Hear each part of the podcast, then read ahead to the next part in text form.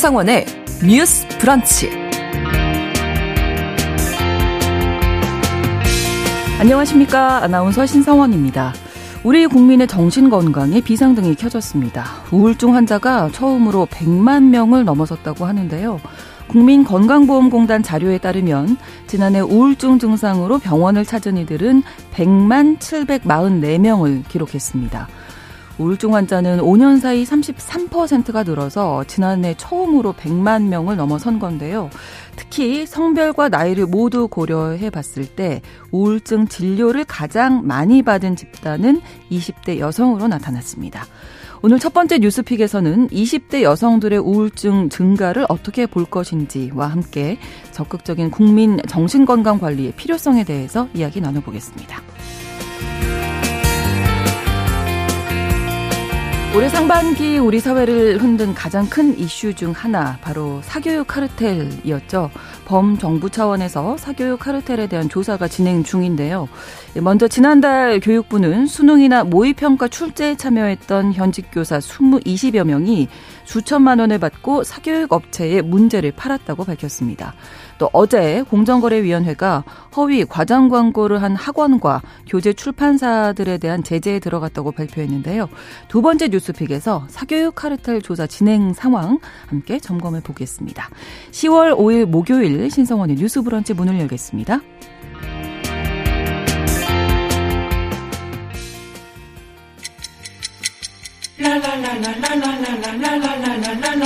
듣고 공감하고 진단합니다. 우리 사회를 바라보는 새로운 시선. 신성원의 뉴스 브런치 뉴스 pick.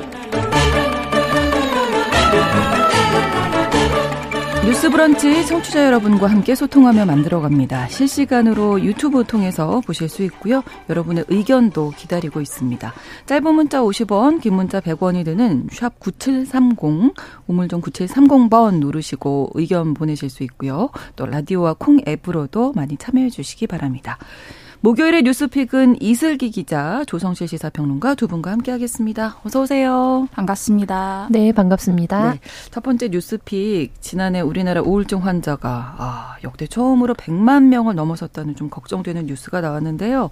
일단은 지난 5년간 총 우울증 진료 환자 수가 크게 늘었다고요. 이슬기 기자님 정리해 주시죠. 네, 더불어민주당 남인순 의원이 국민건강보험공단에서 받은 최근 5년간 우울증 진료 인원 현황 자료를 보면요. 네. 2018년부터 시작을 하는데 이때는 75만 3천여 명 수준이었습니다. 그러다가 2020년까지 해마다 4만 명 정도가 증가를 하다가 2020년서부터는 해마다 8만 명씩 증가를 해서 아, 네. 올해 아 작년 기준이죠. 작년에는 100만 744명으로 음. 처음으로 100만 명을 넘어선 수치를 기록했다는 겁니다. 네.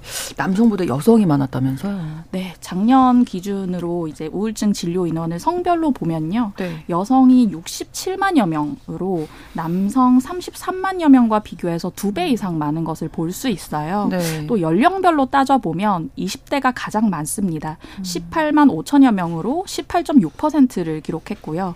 이어서 30대가 16% 10%, 60대가 14%고 40대, 50대, 70대, 80대 이상 순이라고 보시면 될 것 같습니다. 네. 그러니까 성별과 연령을 같이 이제 종합해서 고려를 해 보니까 20대 여성이 가장 많았다. 네, 맞습니다. 네. 이게 2018년 대비 증가율로 봤을 때 우리가 한 75만 명 중에서 지금 100만 명 단위가 뛴 거기 때문에 한 32%, 33%가 증가를 했거든요. 네. 근데 이제 놀랄만한 수치인데요. 20대 여성만을 그렇죠. 빼놓고 보면 5만 명에서 12만 명으로 110%가 늘었습니다. 네. 그러니까 이 말은 거의 두 배 이상이 그렇죠. 훌쩍 뛰었다는 거고요. 그래서 당시에 한 6만 명 조금 못 되던 수치가 12만 명을 이제 돌파를 하게 되면서 음. 이게 전반적으로 다른 연령대나 성별로 다 교차적으로 봤을 때 두 배 이상을 넘은 경우는 거의 없거든요. 네, 그나마 10대 남성 같은 경우에 뭐 80% 증가율을 보이고 10대 여성이 70% 증가율을 보이면서 네. 10대의 이 기울기라고 해야 되죠. 상승세, 이 증가세는 굉장히 무섭게 늘고 있기는 합니다만 음. 그럼에도 불구하고 압도적으로 단연 20대 여성의 증가율이 가장 높았다고 볼 수 있겠습니다. 네, 가장 어떻게 보면 빛나야 할 청춘의 나이인데 김진희 님도 같은 의견 주셨거든요. 걱정됩니다. 한참 꽃다운 나이 여성들이 이렇게 많이 우울해 하다니 걱정된다고 하셨는데 저, 일단 전체적으로 남성보다는 여성이 더 많다는 부분 어떻게 보시는지 두 분 의견 듣고 싶네요. 네, 여러 가지 분석이 있는데 네. 저는 이제 그 재작년에 나왔던 책 중에 아 2020년에 나왔던 네. 책 중에 여자라서 우울하다고라는 제목의 책이 있어요. 네. 이제 중앙대 사회학과 교수인 이민아 교수가 쓴 책인데요. 네. 제가 인터뷰를 하기도 했었는데 그분이 음. 이런 말씀하시더라고요. 이제 남자 같은 경우는 사회적으로 강한 남성상에 대한 음. 어떤 규범이 있잖아요. 그렇죠. 그런 기대나 압박을 받기 때문에 음. 정신적으로 내가 힘들거나 피폐해져도 병원을 안 가는 경우가 그렇죠. 많다. 그래서 음. 여기 집계에서 빠졌을 가능성도 음. 있고요. 네. 그리고 또 여성의 우울증이 남성보다 심한 것에 대해서 뭐 에스트로겐 같은 성 호르몬의 영향 음. 때문이다라는 진단도 많이들 하십니다. 근데 음. 이 교수님 같은 경우는 그것은 그런 신경 전달 물질이 이렇게 불균형한 이유는 어떻게 보면 우울증의 원인이 아니라 네. 사회적 구조상으로 우리가 우울한 상태에 빠져 있기 때문에 나오는 결과라고 얘기를 하세요. 아.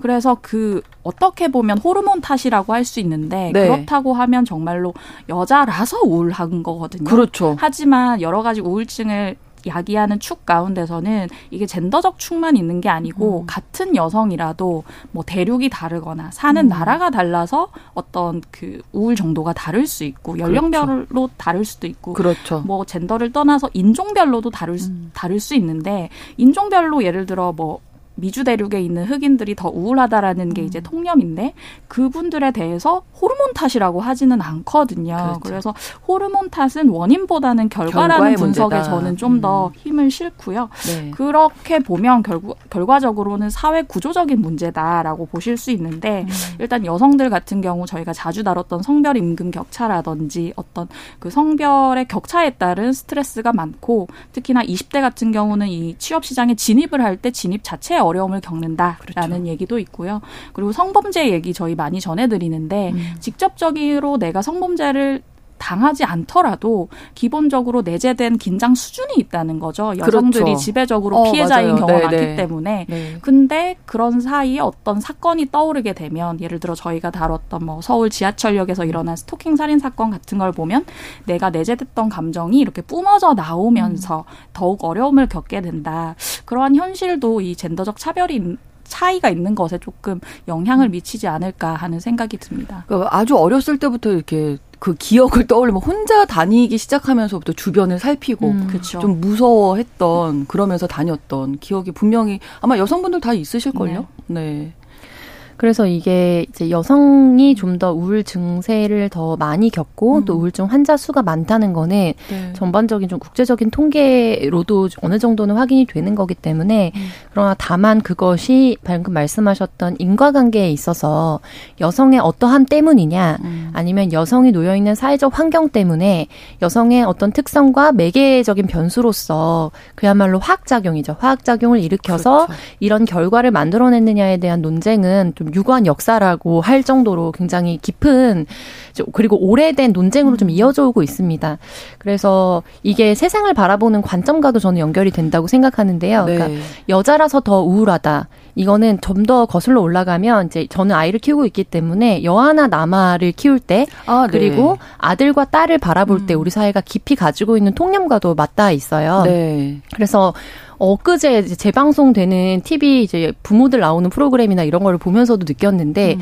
이제 굉장히 유명한 연예인들도 음. 아뭐 딸들은 이렇다더라, 네. 아들들은 이렇다더라라는 통념과도 사실 연결되어 있거든요. 그 바탕이 뭐냐면 여자는 훨씬 더 감정적이고 그렇죠. 네, 그야말로 네, 네. 이제 요즘 쓰는 말로 센티멘탈하다, 네, 눈물이 네, 많고. 네, 그래서 더 그거를 거슬러 올라가면 뭐 유럽의 역사나 이런 데서는 법정에 여자 여자 법관이 설 수 없는 이유는 음. 여장이 세, 여자가 생리를 하고 네. 그래서 그런 주기에 따라서 감정적이기 때문이다라는 아. 사회적인 그런 우리 오랜 차별의 역사하고도 좀 연결이 되거든요. 음. 그래서 근데 다만 최근에 이제 뇌과학적으로 어떤 지표들 객관적이라고 같이 어 공동적으로 인, 공통되게 인정하는 지표들이 실제로 여성의 어 여성의 이제 압도적으로 보여주는 뇌의 음. 어떤 현상들과 남성의 뇌의 차이를 또 보여주는 부분들이 있기 때문에 이게 또또 다시 논쟁으로 촉발되는 부분들이 있습니다. 네. 근데 이제 앞서 얘기해주신 부분을 조금 더 저는 이거는 이제 전체적인 그런 상황을 설명을 드린 거고 저의 견해에서 좀 말씀을 드리자면 네. 이게 2010년대 중반에 나온 보고서긴 합니다만 이제 국내에서도 여성의 그런 어 여성의 우울 증상에 대해서 음. 이제 깊이 있게 다룬 보고서들이 있어요. 네. 근데 이제 보사연이라는 한국보건사연구원에서 나왔던 보고서에 이제 테이블을 하나 가져와 봤는데요. 네. 소득과 교육 수준에 따른 우울 증상 경험률입니다. 이거는 음. 여자들만을 놓고 본 거거든요. 네, 네. 당시에 소득 수준에 따라서 여성이 소득 수준이 하로 분류되는 경우에는 네. 우울 증상을 경험한 수치가 4명 중에 1명으로 25%입니다. 그런데 중하일 경우에 18%, 중상일 때 15%, 상일 때는 14%로 명확하게 소득 음. 수준에 따라서 조금 더 생활이 안정될수록 우울을 덜 보이는 경향을 음. 보이거든요. 교육 수준도 비슷한 추세를 보였습니다. 65세 이상의 경우에는 좀 유사했지만 음. 19세에서 64세를 기준으로 해서 테이블을 다시 돌렸을 때는 중졸 이하의 경우에는 31.7%로 압도적으로 높은 우울 증세를 많이 보였던 반면에 네. 대졸 이상 여성의 경우에는 15%로 반절 이상으로 떨어지거든요. 음. 그래서 이것들과 또 국제적인 통계를 살펴보면 예를 들면 똑같은 인종과 비슷한 학력 수준을 가졌더라도 어떤 그룹에서 자기가 속해 있느냐에 따라서 예를 네. 들면 미국 대륙에 있는 흑인과 그다음에 그 백인 간의 어떤 우울의 음. 지표를 비교해 봤을 때 차이가 있다는 거죠. 그러면 그렇죠. 그 지표의 차이는 이것이 인종적 특성 때문이 아니라 그렇게 말하면 큰일 납니다. 네, 그렇죠. 차별적으로 법적으로 수가 걸리고요. 네, 네. 네. 그렇게 얘기하지 않음에도 음. 불구하고 앞서 말씀하신 책이나 이제 저자가 강조하는 음. 부분은 그런데 여성의 우울에 대해서는 특히 우리 사회에서 어, 이거는 여성의 어떠함 때문이다라고 쉽게 단정짓는 음. 경향을 보인다. 그래서 그런 부분에 대해서 좀 더 심층적으로 우리가 사회 구조적인 차별적 환경을 돌아볼 필요가 있다라고 강조를 음. 하는데 저도 굉장히 좀 동의하는 부분입니다. 네. 그럼 저희 이제 조사 결과에서 20대 여성이 특히 가장 많은 데다 이게 가파르게 증가를 한 거. 거잖아요. 이 부분을 사회 구조적인 문제와 연결시켜 봤을 때 어떻게 좀 해석해 볼 수 있을까요? 사실 이제 뭐 심리학자나 정신건강의학과 의사가 아닌 상태에서 이걸 좀 진단하기가 굉장히 어려운데 하죠, 네. 사실은 어떻게 보면 사회 구조적으로밖에 말씀을 드릴 수밖에 없어요. 근데 여러 가지 측면이 있는데 이제 변인 중에 하나로 언급이 되는 게 코로나19 영향이 있다라는 음. 거잖아요. 근데 20대 여성의 우울증 증가 추세 같은 경우는 코로나 이전 2017년부터도 굉장히 뚜렷하게 나타나거든요. 네. 그럼 왜 2017년인가를 돌아보면 이제 2015년, 16년 그때부터 이제 페미니즘 reboot라고 하는 페미니즘 재부상 음. 물결이 음. 생겨났는데 뭐 강남역 살인 사건이라든지 네. 이어진 이제 me too 경향 을 보면서 이러한 그 어떻게 보면 이제 내가 감춰왔던 억눌렀던 감정들이 음. 그러한 사건들로 폭발하는 계기들이 있었고 네. 거기서부터 여성들이 자기 자신을 한번 돌아보는 상황이 되지 않았나. 음. 그래서 이제 병원을 많이 찾는 환경이 되지 않았나 싶은데요. 또 한 가지 말씀드리고 싶은 게 이제 그렇게 해서 많은 여성들이 우울감을 굉장히 많이 호소했습니다. SNS에서도 마찬가지고 뭐 여러 가지 추모 물결도 있었고요. 그런데 이제 그러면 꼭 이런 질문들이 있었어요. 이거는 이제 하미나 작가님 이제 미쳐 있고 괴상하며 오만하고 똑똑한 여자들이라는 미쳐 있는 여자들에 관한 책을 쓰신 분인데요. 네. 그런 얘기 하시더라고요. 20대 30대 여성이 우울하다라고 얘기하면 꼭 네. 이런 질문이 따른다는 거예요. 20대 남자도 자살을 많이 해. 라든지 아. 60대 이상 어머니들도 굉장히 힘드셔. 음. 사실은 다들 힘든데 이거를 누가 더 힘들다고 비교하자는 게 아니라 그렇죠. 네. 일단 이런 중가 추세가 있으면 음. 이 집단은 어떤 문제점이 있길래 이런가를 한번 살펴봐야 되는데 네. 어떻게 보면 약간 슬픔을 비교해야 하는 형국으로 너네가 왜 더 힘든 거야? 왜 음. 유난을 떨어? 라는 얘기를 아, 들어서 아, 네. 더 힘든지를 계속 입증해야 하는 상황이 되는 음. 거죠. 그걸 이제 다른 말로 하면 저는 이제 백래시, 페미니즘에 대한 공격의 하나로 보는데요. 음. 그런 사회적 분위기가 있다 보면 내 고통을 얘기하기가 더 힘들어지고 네. 그리고 사회 구조적 탓이 아니라 내 탓인가? 내가 뭔가 어. 내면적으로 네, 네, 네. 허약해서 생긴 음. 일인가? 그러면서 점점 더 이제 마음이 아프게 되는 것 음. 아닌가라는 생각을 좀 해봅니다. 네. 근데 2018년에서 2022년 지난해 110%그 늘었다는 건 우리가 좀 지켜봐야 될 문제잖아요. 네. 엄청나게 네. 전체적인 네. 이제 그 표를 펼쳐놓고 네. 숫자를 보시면 아주 음. 압도적으로 퐁 하고 튀어나오는 수치라는 걸 좀 더 시각적으로 느끼실 수 있을 텐데요. 네. 그러니까 앞서 말씀하신 누가 더 고통 가운데 음. 있는가, 음. 누가 더 비극적인 삶을 살고 있는가를 경쟁하는 거는 사실 사회적으로 어떤 생산적인 것도 만들지 못한다는 그렇죠. 생각이 많이 들고요. 네. 근데 다만 이거는 우울 우리가 지금 얘기하고 있는 지표는 우울증 진단 코드를 받았던 경험을 말하는 거거든요. 음. 근데 우울한 경험과 우울증이 진단이 되는 경우는 큰 차이가 있습니다. 네, 네, 그래서 네. 우울감이 일정 기간 이상 반복되고 그다음에 생활에 어떠한 영향을 미치는 음. 지표들이 있을 때 우울증이 처방되고 관련된 약 처방이 되는 건데요.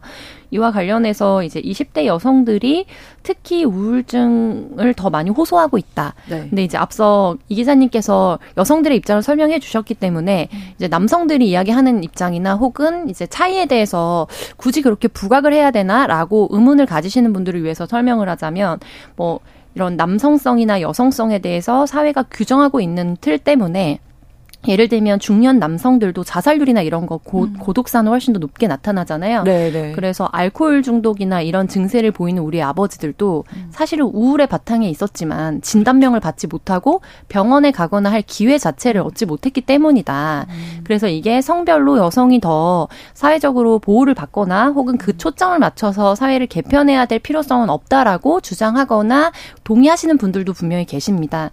근데 이제 제가 말씀드리고 싶은 거는 그래서 누가 어차피 모든 사회적 지표들은 음. 이게 공통적으로 보여주고 있는 것이 무엇인가를 찾아내는데 그 함의가 있잖아요. 네. 그럼 적어도 이렇게 의지를 가지고 병원을 찾아서 음. 자신의 어려움을 호소하는 그걸 뒤집어서 말하면 도움을 요청하는 음, 그렇죠, 여성들이 그렇죠. 많아지고 있다는 음. 현상 자체는 부정할 수 없는 거거든요. 네, 네. 그럼 거기서부터 우리가 어떻게 합의점을 가지고 음. 조금 더 다음 단계 디딤돌을 놔줄 것인가에 대해서는 충분히 논의를 할 음. 필요성이 있다고 봐요. 그렇죠, 네. 네, 근데 그런 측면에서 봤을 때 20대 어떤 일각에서는 또 20대 여성들 같은 경우에는 남녀 차별이라는 거를 교육적 관점에서는 경험하지 못하면서 자란 세대거든요. 음. 그러니까 전 세대들은 여자라서 대학을 못 가고 여자라서 음. 포기를 해야 됐다면 이제 이전 세대는 오히려 이제 양육을 하셨던 분들이나 이제 사회적인 뉴스 같은 것들을 보시면 여자 애들이 너무 똑똑해서 남학생들이 차별을 당한다라는 맞아요. 오히려 그런 통념이 있었던 학창 시절을 예. 보냈죠. 그래서 음. 여학생들이 많이 있는 학군을 피하라는 그런 음. 이야기도 사실은 알게 모르게 할 네. 정도로 입시에서 남학생들이 뒤처진다라는 음. 초등학교 때부터 이제 기세를 잡는다 이런 음. 사실 논의들도 많이 물 밑에서는 있었다는 걸 우리가 부정하기 음. 어렵거든요. 네. 근데 이제 막상 사회에 딱 진입을 하려고 하는 길목에 섰을 때 네. 이제 기회의 차별이라든지 이런 차이들을 온몸으로 경험하는 것 그렇죠. 그리고 잠재적 피해자로서 어떤 뉴스가 이제 뉴스가 됐을 때 어 저 사람이 내가 나였을 수도 있는데 음. 내가 운 좋게 살아남았다는 음. 이런 집단적인 우울감, 네 그리고 열패감 이런 것들도 사실은 음. 영향을 미치고 있는 것이 아닌가라는 관점에서 분석을 하는 학자들도 있다고 보시면 되겠습니다. 네 그리고 뭐 최근 몇 년 사이에 그런 얘기 지금 말씀해 주셔서 뭐 남성, 여성 어떤 이슈가 나오면 젠더 갈등이라고 네, 하죠. 그런 네. 게좀 많이 네. 좀 부각이 돼서 좀 젊은 세대들이 많이 또 이야기를 하게 되잖아요. 음. 이런 부분도 또 한몫하지 않았나 그 분위기에 대해서는 어떻게 보세요? 네, 이게 그 분명히 젠더에 따라서 어떤 음. 이제 차별이 존재하고 이게 네. 사회 구조적인 문제인 것이 맞는데 그 사이에는 이걸 좀 무화하려는 시도가 굉장히 많았던 것 같아요. 예를 들어 뭐 저희가 다뤘던 서울 지하철 내뭐 그 네. 스토킹 살인 사건 같은 경우도 그게 어떤 젠더적 문제가 아니라 개인의 특수성 때문에 일어난 음. 사건이라든지 이래서 계속해서 피해자들에게 어떤 2차 가해가 가는 형국으로 피해자가 어떤 문제가 있어서 일이 네, 생긴 네. 건 아닌가라는 얘기가 돼서 음. 이런 걸 계속해서 증명해야 되는 상황이 됐고 이게 남녀 갈라치기의 또 하나라는 생각이 드는 게 남성도 이 어떻게 보면 기울어진 운동장에서 피해자일 수 있는 것이 제가 아까 그런 말씀 드렸잖아요. 남성적 규범 때문에 우울증인 그렇죠. 것을 알지 못하고 네. 병원에 가지 병원, 못한다. 뭐, 네. 남자는 씩씩해야 된다라는 그렇죠. 기조가 아직도 있기 때문에 그래서 이런 그 사회 구조 환경 속에서는 남성도 여성도 피해자가 될 수밖에 음. 없다라는 말씀을 드리고 싶습니다. 네. 음. 20대 여성들의 우울증 어떻게 좀 우리가 이해하고 좀 도울 수 있을지 줄이기 위해서 어떤 노력을 해야 할지 뭐 이 부분에 대한 이야기 좀 나눴으면 좋겠는데요. 조성실 평론가님. 아, 네. 혹시 그 앞선 거에 네. 하나만 더 말씀드릴까요? 네, 네, 네. 근데 이제 이게 서로 누가 더 약자냐, 약자 배틀이라고 하는 이제 그런 어 받아들이기 어려운 현실이 그렇죠. 우리 눈앞에 펼쳐지고 있는데요. 그러니까 저는 이제 사회 구조적인 차별의 문제도 있지만 네. 꼭 간과해서는 안 되는 거는 전 세계적인 이제 경기 추세의 문제도 크게 영향을 미치고 있다고 봅니다. 네. 네. 지금 이제 우리가 금리 인상이 장기화될 전망을 보이면서 굉장히 많은 부분에서 출렁임이 있잖아요. 근데 이제 90년대 초반부터 그 코로나가 터지기 전인 20, 2020년 정도까지를 음. the Great Moderation이라고 규정하는 이제 음. 경향이 또 나타나고 있고 그래서 어쩌면 우리가 겪은 지난 한 30년간의 어 경기가 장기적으로 우리가 정말 진보하는 과정에서 일어난 과정이 아니라 일시적인 안정기였을지도 모른다라는 음. 또 위협적인 이야기들도 어. 일고 있는 추세거든요. 네. 그래서 이 전 프로 제가 준비하면서 이 직전 프로에서 네. 나오신 패널분이 말씀하신 거 들었는데 70년에서 75년생 예. 이 현재 상황으로 봤을 때 네. 가장 소득의 기회라든지 음. 직장에서의 기회나 이런 것들을 현재 모든 세대를 펼쳐봤을 때는 가장 기회를 가지고 음. 있는 세대가 아닌가라는 말씀을 하셨다는 얘기를 듣고 네. 오늘 주제랑 맞닿는다고 느꼈어요. 음. 왜냐하면 그 그때 시기에 태어나서 네. 네, 그 부모들의 교육적 지원을 받으면서 자란 세대들이 음. 네 그리고 어떤 면에서는 어떤 장애물이나 이런 것들이 자기 극복을 할 필요가 없이 네, 네 입시 체제 안에서 열심히 공부를 하고 부모와 같은 음. 어떤 기회를 가질 거라고 생각했지만 졸업 이후에 펼쳐진 시대는 전 세대는 전혀 경험해보지 못했던 또 다른 음. 기회의 문이 막히는 시절 가운데 서 있는 거거든요. 네. 그래서 그런 측면에서 20대 남성들이 갖고 있는 입장은 어, 우리가 그거 혜택을 누린 것이 아닌데, 우리가 음. 20대 여성에 비해서 또다시 어떤 강자로서 서 있게 되지만 현실은 약자인, 네. 네, 이 갭에 대해서 굉장히 분개하는 지점이 있다고 봅니다. 그래서 그 부분에 있어서 이제 우리가 서로 음. 너가 더 약자야. 이런 방식의 논의는 좀 지양을 했으면 좋겠다. 맞아요. 라는 네. 말씀을 드리고 싶고요. 네. 지금 질문하셨던 포인트와 관련해서는 네. 대책 부분이죠. 네네 대책 네. 부분이죠. 이 관련해서는 이제 계속해서 국회에서도 좀 논의가 나왔던 부분인데 우선 우리가 진단율 자체는 OECD에서 가장 압도적으로 우울증 진단율이 높은데 네. 네 치료를 경험한 확률은 또 굉장히 낮은 것으로 음. 나타나 있거든요. 음. 그래서 치료적 접근을 하는 것이 근본적 원인을 해결해 주는 문제가 될 수는 없다고 저도 인정을 합니다. 다만 현재 일상생활에 굉장히 위협을 느끼면서까지 증세를 겪고 있고 병원을 찾은 환자들에게는 좀 더 손쉽게 음. 좀 치료를 받을 수 있도록 하는 대책이 필요하다고 보고 네. 근데 정신 어 건강 전문의에게 가는 것이 가장 좋겠지만 네. 접근성이 좀 낮은 측면에 있기 때문에 우리 음. 사회적 편견도 있고요. 그렇죠. 그런 측면에서 사실은 가정의학과라든지 음. 이런 우리가 일상적으로 방문할 수 있는 병원에서도 중증이 아닌 경우에는 네, 일정 부분 네. 그런 데서 가이드를 주고 또 처방을 해줄 수 있도록 하는 측면도 저는 고려해 볼 필요가 있다고 봅니다. 우울감 정도일 때는 좀 네. 누구한테 얘기를 하면서 그럴 그렇죠. 수 있잖아요. 네, 근데 그런 소통도 좀 막혀 있는 것 같기도 음. 하고요. 사회적으로 고립된 것이 굉장히 굉장히 네. 위험하다고 저희가 매번 말씀드렸는데 그런 낮은 우울감 수준에서도 그런 이제 소통이 굉장히 중요하다고 볼 수 있고요. 네. 그리고 이제 20대 여성의 우울증 관련해서 또 드리고 싶은 말씀은 네. 제가 방송하면서 결과적으로 항상 대책을 성평등이 이루어져야 된다고 말씀드리더라고요. 음. 근데 네. 오늘은 조금 부문별로 말씀드리면 음. 첫 번째로는 여성들이 어떤 그 자신만의 견고한 통제력을 갖출 수 있는 경제력을 갖추는 게 정말 음. 중요하다고 아, 생각해요. 중요해요. 이제 네, 네. 아까 네. 말씀하셨는데 음. 사실 대학 진학률 같은 경우 여성들이 많이 따라잡았고 거의 동등하다고 보시면 돼요. 음. 근데 문제는 대학을 졸업하고 혹시 고등학교를 졸업하고 처음 가는 직장의 질이 남성보다 굉장히 굉장히 낮은 건 많이들 알고 네. 계실 겁니다. 거기에 따라서 성별 임금 격차가 발생하는 그렇죠. 거고 첫 직장이 비정규직일 확률이 여성들이 너무 높고요. 음. 경제력이 떨어지다 보면 나 자신에 대한 통제력도 낮아질 수밖에 없고 음. 사회에 대한 통제력도 낮아질 수밖에 없고 없기 때문에 네. 방금 말씀하신 어떤 그 경제 수준에 따른 우울감이 올 수가 음. 있고요. 음. 그두 번째로 또 말씀드리고 싶은 부분은 이제 돌봄이 아직까지 한국에서 여성에게 뭐 독박 육아라는 네, 네, 얘기가 네, 나오고 하는데 음. 돌봄을 남성과 여성이 균일하게 나눠야 한다는 점 이러한 이 가치관 성립과 함께 이제 사회적 돌봄망도 어느 정도 생겨나야 한다는 점도 말씀드리고 싶고 네, 한 아, 가지는 조금 이따가 얘기할까요? 네, 네, 잠시 후에 통제력은 주체적인 삶을 살게 해 주는 음, 부분이라서 네, 너무 중요한 네. 말씀인 것 같아서요. 2부에서 뉴스픽 계속 이어가겠습니다. 11시 30분부터 일부 지역에서 해당 지역 방송 보내 드립니다.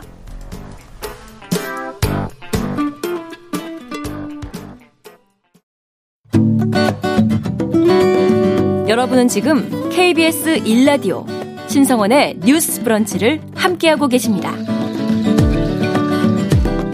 20대 여성들의 우울증이 가장 많다 이런 통계를 전해드리면서 이제 대책 관련한 말씀을 나누고 있습니다. 경제력을 가져야 한다. 그리고 돌봄을 남녀 평등하게 좀 똑같이 나눠서 해야 된다 네. 말씀해 주셨고 나머지는 네, 또 어떤 마지막 건가요? 하나는요. 네. 어떻게 보면 이거는 성평등이 선결 과제로 이루어져야 되는 부분이기도 한데 네. 젠더 기반 폭력이 사라져야 된다고 보거든요. 아, 그렇죠. 뭐 가정 폭력이나 성범죄나 제가 아까도 말씀드렸지만 저희가 좀 항상 긴장 상태에 있는 부분이 음. 있는데 이것이 회소 가 된다고 하면 훨씬 더 건강한 삶을 살 수 있지 않을까라는 생각이 듭니다. 네. 천덕애 님이 이 소비 위주의 이 산업도 문제다. 오히려 소비를 못하면 또 우울감이 생길 수도 있으니까 네. 삶의 형태를 바꾸는 게 중요하다. 음, 음, 이런 음. 말씀 해주셨고요. 콩에서는 평범이라고 생각하는 이 인식의 허들이 좀 높아진 음. 게 한몫하는 것 같다. 미디어에서 보여주는 모습과 내 위치가 음. 너무 비교가 되니까 음. 좀 상대적으로 불행함을 느끼지 않나 이런 의견도 주셨습니다. 4081번으로 남자들 겉모습으로는 씩씩할지 몰라도 내면 세계에 불하는 사회 구조, 가부장, 이제 뭐 이런 것들 때문이다. 이런 사회 분위기도 좀 고려해 봐야 할 것 같다. 이런 의견 주셨습니다. 남성들도 역시 힘들다. 이런 말씀 남겨 주신 건데요.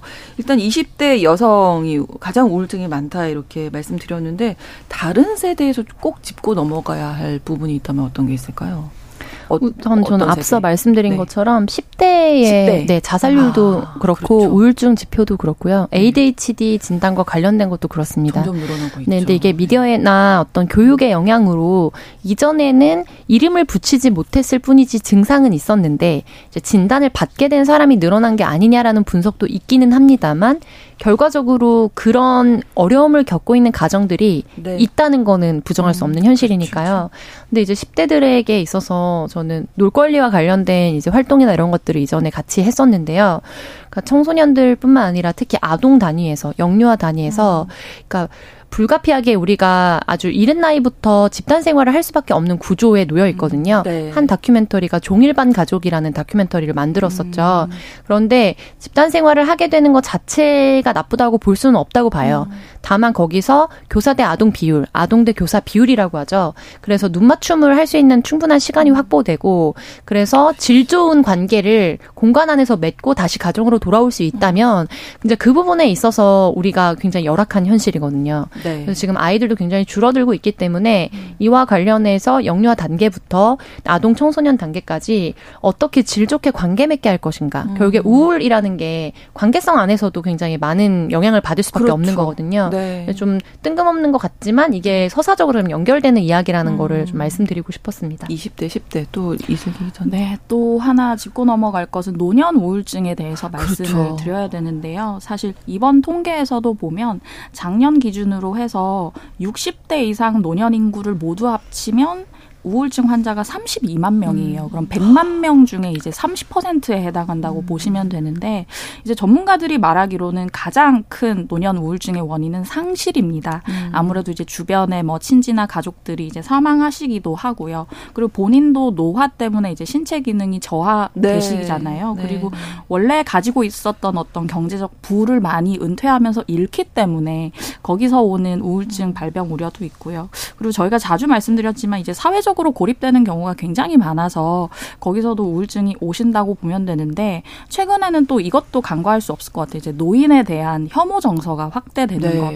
저희가 이제 no senior zone 이런 네. 말씀도 드렸었는데 그것도 노년기 우울증의 원인 중에 하나로 꼽히고 있습니다. 네. 그러니까 어떻게 보면 이야기 나누다 보니까 전 세대에 걸쳐서 네. 우울증 정말 네. 큰 문제고 맞습니다. 우리 국민 전체적인 정신 건강 관리가 이제는 정말 중요하게 다. 정부 차원의 대책이 필요하지 않나 이런 생각이 드는데 어 뭐 또 딱 한 가지만 이제 중요하다고 생각되시는 부분이 있으면 이야기 나눠주실 아, 부분이 있을까요? 앞서 돌봄 네. 관련된 얘기 해주신 거 굉장히 중요한 네, 네. 부분이라고 생각했는데요. 네. 이제 워낙 어, 영유아 인구는 줄어들고 있기 때문에 네. 그리고 슈퍼맨이 돌아 왔잖아요. 네, 네, 네, 그 프로그램 이후에 아빠들의 육아 참여가 상대적으로 높아지고 있는 것은 사실입니다. 음. 그래서 아니 아이 똑같이 같이 돌보고 있는데 무슨 이야기 이렇게 말씀하시는 분도 계실까봐.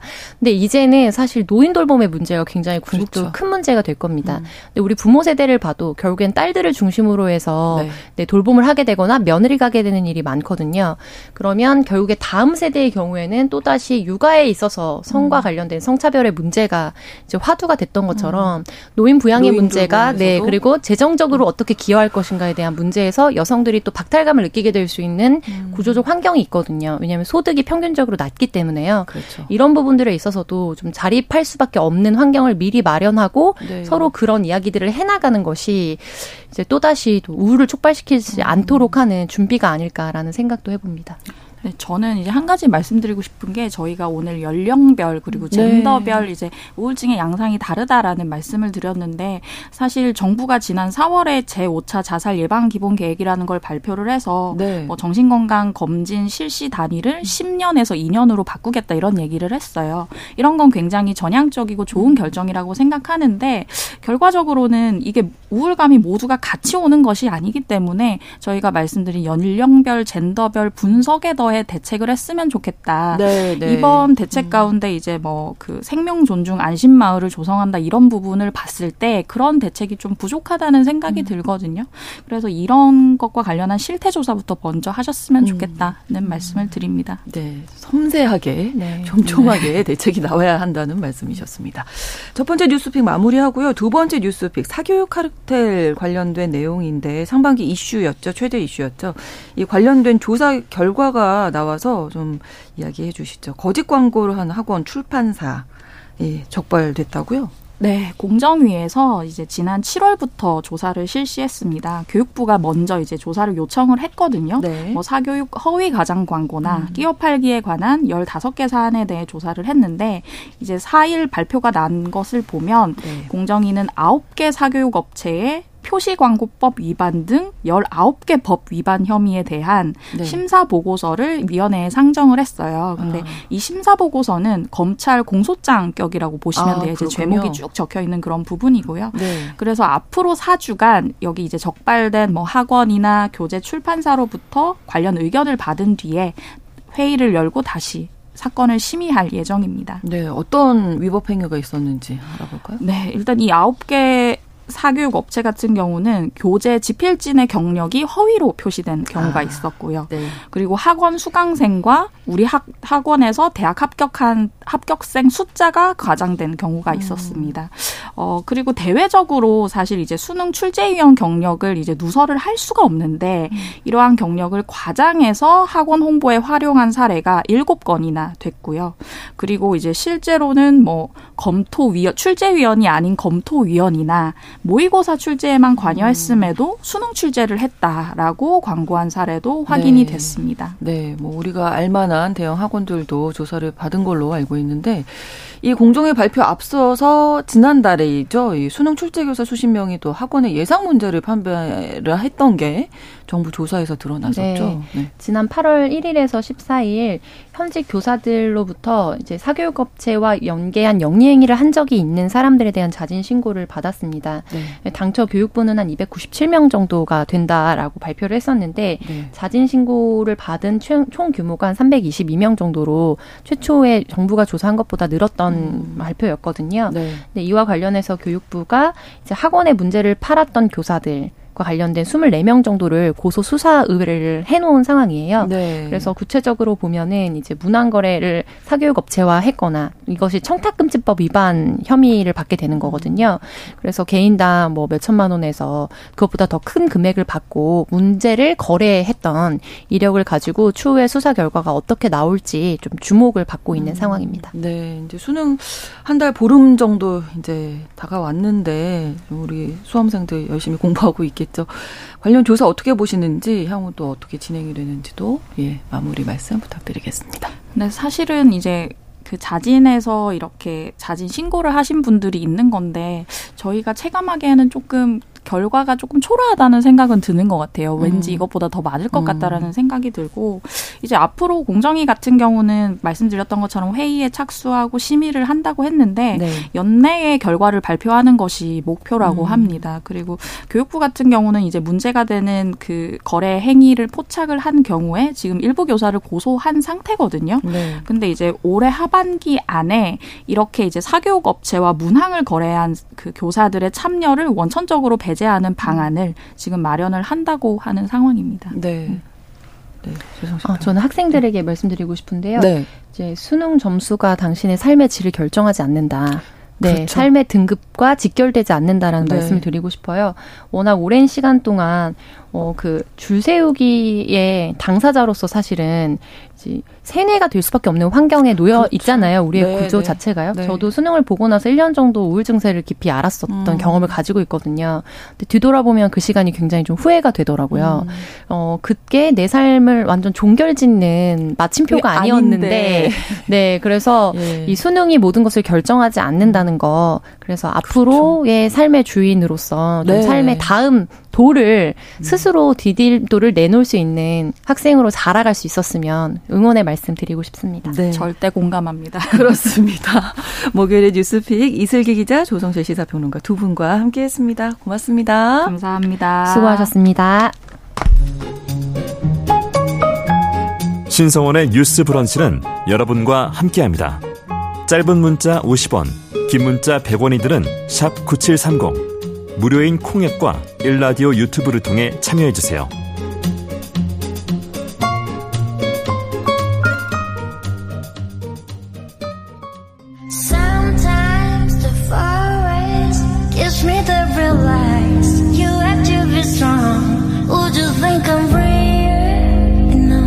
대중문화를 바라보는 색다른 시선. 뉴스 브런치 문화로운 세계 날카로운 시선으로 대중문화와 사회 현상을 바라보는 시간입니다. 문화로운 세계 어, 이 시간에 함께하는 손희정 평론가 출장으로 지난주에 이어서 오늘도 시사인 김다은 기자와 함께하겠습니다. 어서 오세요. 네, 안녕하세요. 네. 시사인 김다은입니다. 자, 오늘은 또 어떤 이야기 준비하셨을까요? 네, 오늘은 반치광, 뭐 장화홍련, 아. 달콤한 인생 등을 제작했던 네. 김지훈 감독의 열 번째 장편 영화 거미집 이야기를 한번 준비해 봤는데요. 예. 추석 연휴였던 9월 27일에 개봉해서 굉장히 뭐 좀 잔잔하게 영화 관객들을 모으고 있는 작품입니다. 네.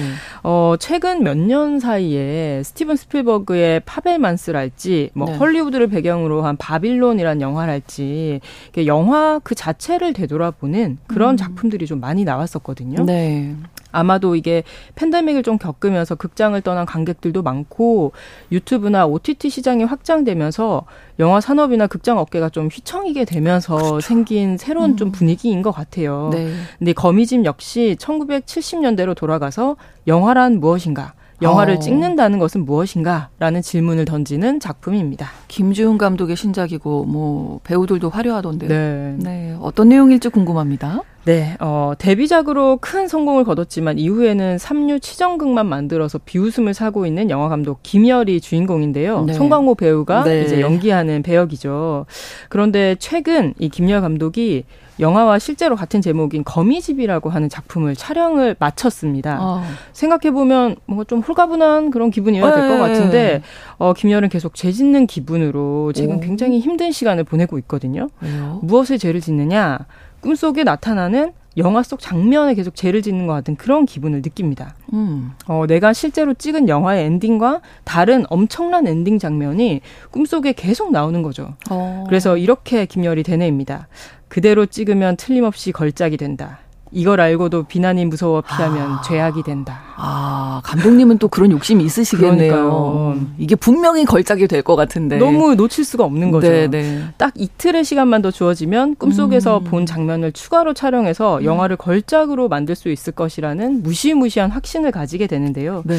그리고 이 거미집에 기존에 찍었던 진부한 결말을 바꿔서 아. 세상 사람들을 놀라게 하고 싶다는 욕망. 이 욕망이 또 이 영화의 굉장히 중요한 부분 중의 하나입니다. 음.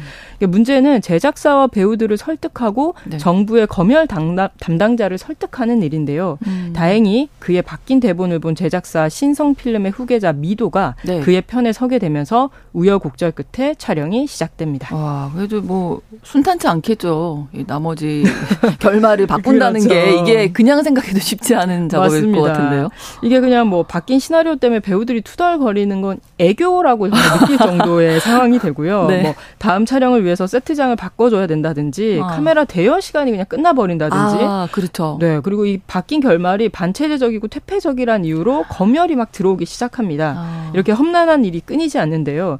아, 무엇보다 큰 장애물은 사실 또 따로 있습니다. 이 김열 감독이 촬영하는 영화 거미집의 남녀 배우가 음. 내용 관계라는 것을 아. 감독이 알게 되는 거죠. 아. 특히 인기 급상승 중인 신인 여배우 한유림이라는 인물이 나오는데요. 네. 그 FX의 크리스탈 아. 정수정 씨가 이제 맡은 배역입니다. 네. 이 한유림이 임신까지 한 상황이라는 걸 감독이 오. 알게 됩니다.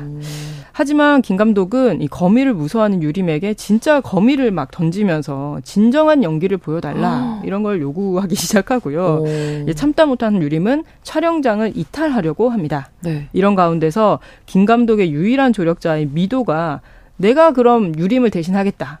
강대진 굉장히 인기 많은 제작자가 너무나 예쁜 이 배우를 내가 대신하겠다라고 나서기 시작하면서 정말 뭐 아비 규환이 됩니다. 이게 촬영 뭐 제대로 끝낼 수 있을까요?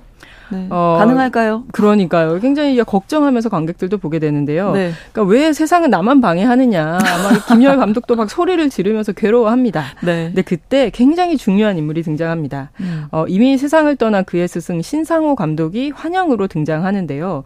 이제 당대 최고의 천재 영화 감독으로 신상호라는 인물이 나옵니다. 아. 예, 김열도 그의 조감독으로 영화를 시작하는데 그런 만큼 신상우라는 인물은 롤모델이기도 하지만 음. 동시에 그가 너무 빛나기 때문에 그의 옆에 있던 김열은 언제나 어둠 속에 있어야 그렇죠. 했던 묻힐 수밖에 네, 없는 네, 그런 존재이기도 한 거죠. 네. 사실 김열이라는 감독이 이렇게 걸작에 집착하고 이 작품을 완성시켜서 사람들을 모두 놀라게 하겠다 이런 음. 말을 반복하는 이유도 신 감독의 그늘에서 벗어나고 음. 싶기 때문입니다. 그렇죠. 네. 영화를 만든 김지훈 감독은 영화 속에서 계속 이 두통약을 먹는 김열에 대해서 언급하면서 네. 신상호 같은 훌륭한 감독 밑에서 너는 무엇을 배웠느냐를 증명해야 한다는 안간힘이 영화 음. 내내 그려진다. 그 사람의 성취를 계승하면서도 자신의 것을 만들고 싶다는 이 딜레마, 이 딜레마를 음. 재밌게 표현하려고 했다. 이런 네. 설명을 하더라고요. 음. 영화 속에서 환영으로 등장한 신상호 감독은 김열에게 이렇게 말합니다. 재능이라는 게 뭐 별거 있나. 지금 자네 눈앞에서 흐릿하게 어른거리는 게 있다고 했지. 그걸 믿고 가. 그게 누구 딴 사람 머릿속에 나와서 어른거리는 게 아니잖아. 어... 자신을 믿고 가는 것도 재능이라는 어... 거죠. 음. 그렇군요. 네. 이, 이 김열 감독이 꿈, 환영 이런 데 좀 집착하는 감독이네요. 아, 맞습니다. 그러니까. 그리고 네. 공간에 대한 미장센도 굉장히 어... 집착하는 감독이라 그런지 그래요. 이번 영화에서도 그런 부분도 굉장히 어, 어, 매력적으로 드러납니다. 그 나를 음. 믿고 가라고 이제 음. 스승인 그 신감독이 그렇죠. 얘기를 했으니까 어 내가 좀 좋은 영화 만들 수 있을까 고민하는 이 김열 감독에게는 뭐 마음에 와닿는 조언이 될 수밖에 없네요. 어, 맞습니다. 이 네. 신상호를 만나고 난 후 김열 감독은 촬영 현장에 돌아와서 네. 내가 책임지겠다. 나만 믿어라. 갑자기 이렇게 외치면서 다시 영화 촬영에 매진을 하는데요. 음. 촬영장은 여전히 아수라장이지만 그는 카메라는 절대 멈추지 않는다라는 각오로 끝을 향해 달려갑니다. 네. 그런 김열 감독의 욕망과 또 결기가 드러나는 장치가 뿔랑 세캉스입니다. 어, 이게 뭐예요? 뿔랑 세캉스. 네, 이게 한 장면을 컷 없이 원 테이크로 쭉 아~ 찍는 걸 말하는 건데요. 아, 그러니까 NG 없는 생방송을 아~ 촬영하는 거라고 생각하시면 될 것 같아요. 어. 그러니까 뭐 배우들의 동선이나 카메라 움직임 이 모든 게 다 혼연 일체가 돼야 가능한 촬영인 거죠. 네. 뭐 예를 들어서 배우가 왼쪽에서 오른쪽으로 움직일 때 음. 카메라가 그 뒤를 따라가고 있으면 네. 스탭들이 카메라가 안 보이는 쪽에 후다닥 달려가서 다 치워야 돼요. 소품들도 놔두고 막다 네, 네, 네, 정리하고 카메라가 또 움직이면 막 재빨리 빠져나오고 이런 것들이 계속해서 와. 거듭되면서 여러 신들을 계속해서 연이어 찍는 겁니다. 어. 그러니까 N, NG가 절대 나선 안 되기 때문에 안 네, 네. 모두가 고도의 집중력을 발휘해서 정해진 약속을 그대로 지키는 게 너무나 중요한 음. 거죠. 와. 이게 사실 다 같이 영화를 만든다라고 하는 감각이 극대화되는 장면이자 네. 김열 감독에게는 이 정도는 해줘야 내가 좀 예술 좀 하는 사람이다. 네. 이런 걸 좀 증명할 수 있는 장치인 겁니다. 굳이 이렇게 할 필요 필요가 있을까요? 근데? 그래서 약간 이제 제작자도 한막 불도 나고 이런 장면이거든요. 네, 네. 아니, 너무 어. 위험하다. 네. 이렇게까지 아니, 해야 되느냐. 디지털 시대 좋은 편집 기술이 많은데. 아, 네. 네. 물론 이 영화는 1970년대를 아, 배경으로 70년대군요. 알고 네, 있지만 아, 하지만 이제 모두가 막 걱정을 합니다. 네. 하지만 이게 자신감과 자기 혐오 사이를 끝없이 오가는 이 삼류 감독에게는 음. 아티스트한 자신의 무언가를 증명할 수 있는 너무나 중요한 장치인 거죠. 그래서 네. 이 뿔로 뿔랑 세캉스를 고집하는데요. 네. 뭐 이런 부분은 또 김지훈 감독 특유의 유머가 설정이 되어 있는 게 아닌가 뭐 네. 이런 생각도 듭니다. 와, 이 장면 볼 때 관객들도 긴장하게 되겠는데요. 맞습니다. 네네. 이게 네. 짧게 뭐 한 1, 2분 장면이 아니기 아, 때문에 네, 막 몇 분씩 이어지는 장면이니까 음. 처음에는 긴장감을 갖고 보지만 어느덧 네. 응원하는 마음으로 바뀌게 됩니다. 아, 제발 성공해라. 그렇죠. 저 절대로 틀리면 안 돼 이런 아, 마음이 되고요. 아, 뭐 저렇게 영화라는 걸 찍는구나. 되게 힘들구나. 이런 생각을 하던 마음이 어느 순간 또 진한 감동이 감동으로 또 바뀌기도 합니다. 네. 어, 지난해 열린 칸 영화제 이야기를 잠깐 해보고 싶은데요. 아, 네네. 네. 개막작이 카메라를 멈추면 안 돼 프랑스에서도라는 작품이었습니다. 오. 어. 이 작품이 2018년 일본에서 만든 저예산 코미디 영화 카메라를 멈추면 안 돼를 프랑스 버전으로 다시 만든 리메이크 작품인데요. 네. 이 원작을 잠깐만 설명을 해드리면 그냥 적당한 뭐 이제 광고 영상 이런 걸 찍으면서 밥벌이를 하고 있던 감독에게 음. 새로 신설된 좀비 채널 관계자들이 와서 네. 이상한 제안을 하는 걸로 영화가 시작이 됩니다. 음. 이게 개국에 맞춰서 실험적인 방송을 우리가 만들고 싶다. 네. 그게 뭐냐면 37분짜리 좀비 영화를 생방송으로 만들어 달라라는 겁니다. 이게 만반의 준비를 했다고 생각하고 생방송을 들어가지만 이 좀비 촬영 현장 당연히 아비규환이 되는데요. 그렇죠. 그럼에도 불구하고 카메라는 돌아가고 어. 감독은 외칩니다. 카메라를 멈추면 안 돼. 이게 사실 예전 같으면 칸 네. 영화제가 굉장히 또 권위를 중요하고 그렇게 그렇죠. 생각하니까 이런 영화를 개막작으로 는 네, 이런 생각을 할 수 있었지만 네. 사실 다시 관객들이 극장으로 돌아올까? 우리가 음. 만드는 영화가 정말 의미 있을까? 우리 계속 영화 할 수 있을까? 음. 이런 질문을 하게 되는 무거운 상황 속에서 그럼에도 불구하고 카메라는 돌아간다라는 선언을 칸 영화제가 한 셈인 거죠. 네, 어떻게 보면 거미집도 그런 선언에 동참을 한 셈이 되겠네요. 네, 저도 좀 그렇게 생각이 들었고요. 음. 이 거미집을 보면 정말 영화인들의 피땀 눈물이 그대로 드러납니다. 아, 네. 네, 물론 이제 뭐 작품에 대한 해석이야 다양할 수 있겠지만 음. 이 극중 극 형식으로 만들어진 이 영화의 절정에는 자신이 너무나 찍고 싶었던 꿈속 장면을 plan-séquence로 찍는 이 숨막히는 아. 촬영 현장이 있는 거죠. 여기가 하이라이트군요. 네. 네. 이게 사실 뭐 비슷한 내용의 작품들이 굉장히 많고 또 그런 음. 것들을 좀 소개해드리고 싶기도 한데 네. 우리가 또 라디오를 하고 있으니 네, 네, 네. 이 라디오 생방송 중에 이 드라마 성우들이 아. 자신들의 아. 욕망을 참지 못하고 막 배역을 갑자기 멋있는 사람으로 바꾸고 음. 공간을 막 바꾸고 하는 그런 내용이 나오는 2000년 작품 일본 영화 Welcome Mister McDonald라는 작품이 있거든요. 떠올랐어요, 저도. 네, 네. 이 작품이 되게 떠올랐고 관심 있으신 분들은 이 작품도 음. 한번 보시면 어떨까 하는 생각도 듭니다. 네, 이게 라디오 생방송에 이런 사고 나면 안 되거든요. 오, 진담, 진담 나네요. 맞습니다. 생각만 해도. 그죠. 이게 사실 네. 또 라디오 만드시는 분들은 네. 굉장히 생각도 하고 싶지 않은 어, 그런 설정이고 영화다. 이렇게 네. 생각하시겠지만. 꿈에 나타나는 악몽이에요, 저희는. 네. 이게 관객들은 이게 보는 게 또 너무 깔깔깔, 음. 너무 네. 재미있거든요. 근데 음. 또이 재미라는 게 참 고마움과 감동을 또 일으킨다는 생각도 좀 들어요. 그러니까 그렇죠. 그러니까 우리 막 이렇게 자충우돌하고 음. 서로 사실 그렇게 썩 좋아하진 않아. 하지만 우리 정말 멋진 거 한번 만들어 보자. 이런 전투에 동료에 음. 이런 것들을 관객들이 느끼게 되고 또 보이지 않는 곳에서 최선을 다해서 자신의 몫을 해내는 스탭들의 노동에 대한 경외 이런 것들도 생기더라고요. 네. 이게 영화 거미집은 주인공 김열이 영화를 정말 끝까지 만들 수 있을까? 이런 호기심에서 음. 시작됩니다. 뭐 영화를 보는 내내 이게 사실 영화 두 편을 보는 것 같은 기분도 들거든요. 어, 그러니까 네. 크게 우리가 이제 컬러로 나오는 장면이 있습니다. 네. 그거는 이제 김열의 시선, 감독의 그렇죠. 시선에서 보는 현재 음. 상황이고 네. 영화의 극중극인 거미집을 찍을 때는 흑백으로 화면이 또 음. 바뀌면서 70년대 말투로 막 배우들이 연기를 하거든요. 그래서 아 정말 대체 끝에는 뭐가 있을까? 뭐 네. 이런 궁금증을 갖고 영화를 보게 되는데 네. 이런 호기심에서 영화를 보게 되다가 마지막에는 관객들의 관객에게 왜 영화는 계속 되어야 할까라고 하는 아. 더큰 질문을 던지면서 영화가 끝이 납니다. 음. 근데 저는 사실 이게 왜 영화는 계속 되어야 하는가라는 질문에서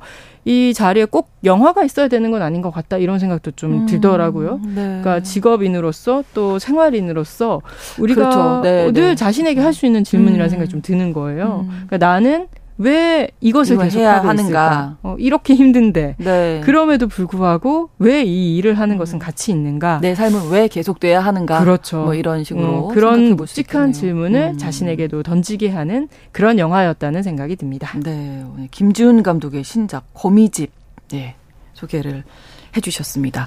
문화로운 세계 지난 2주 동안 함께 해주셨는데요. 또 다른 기회에 또 만나 네. 뵙도록 하겠습니다. 네, 시사인 김다은 기자와 함께했습니다. 고맙습니다. 감사합니다. 오늘 마치면서 선우정아의 노래 도망가자 전해드리겠습니다. 신성원의 뉴스브런치 목요일 순서 마치고요. 내일 다시 뵙겠습니다. 고맙습니다.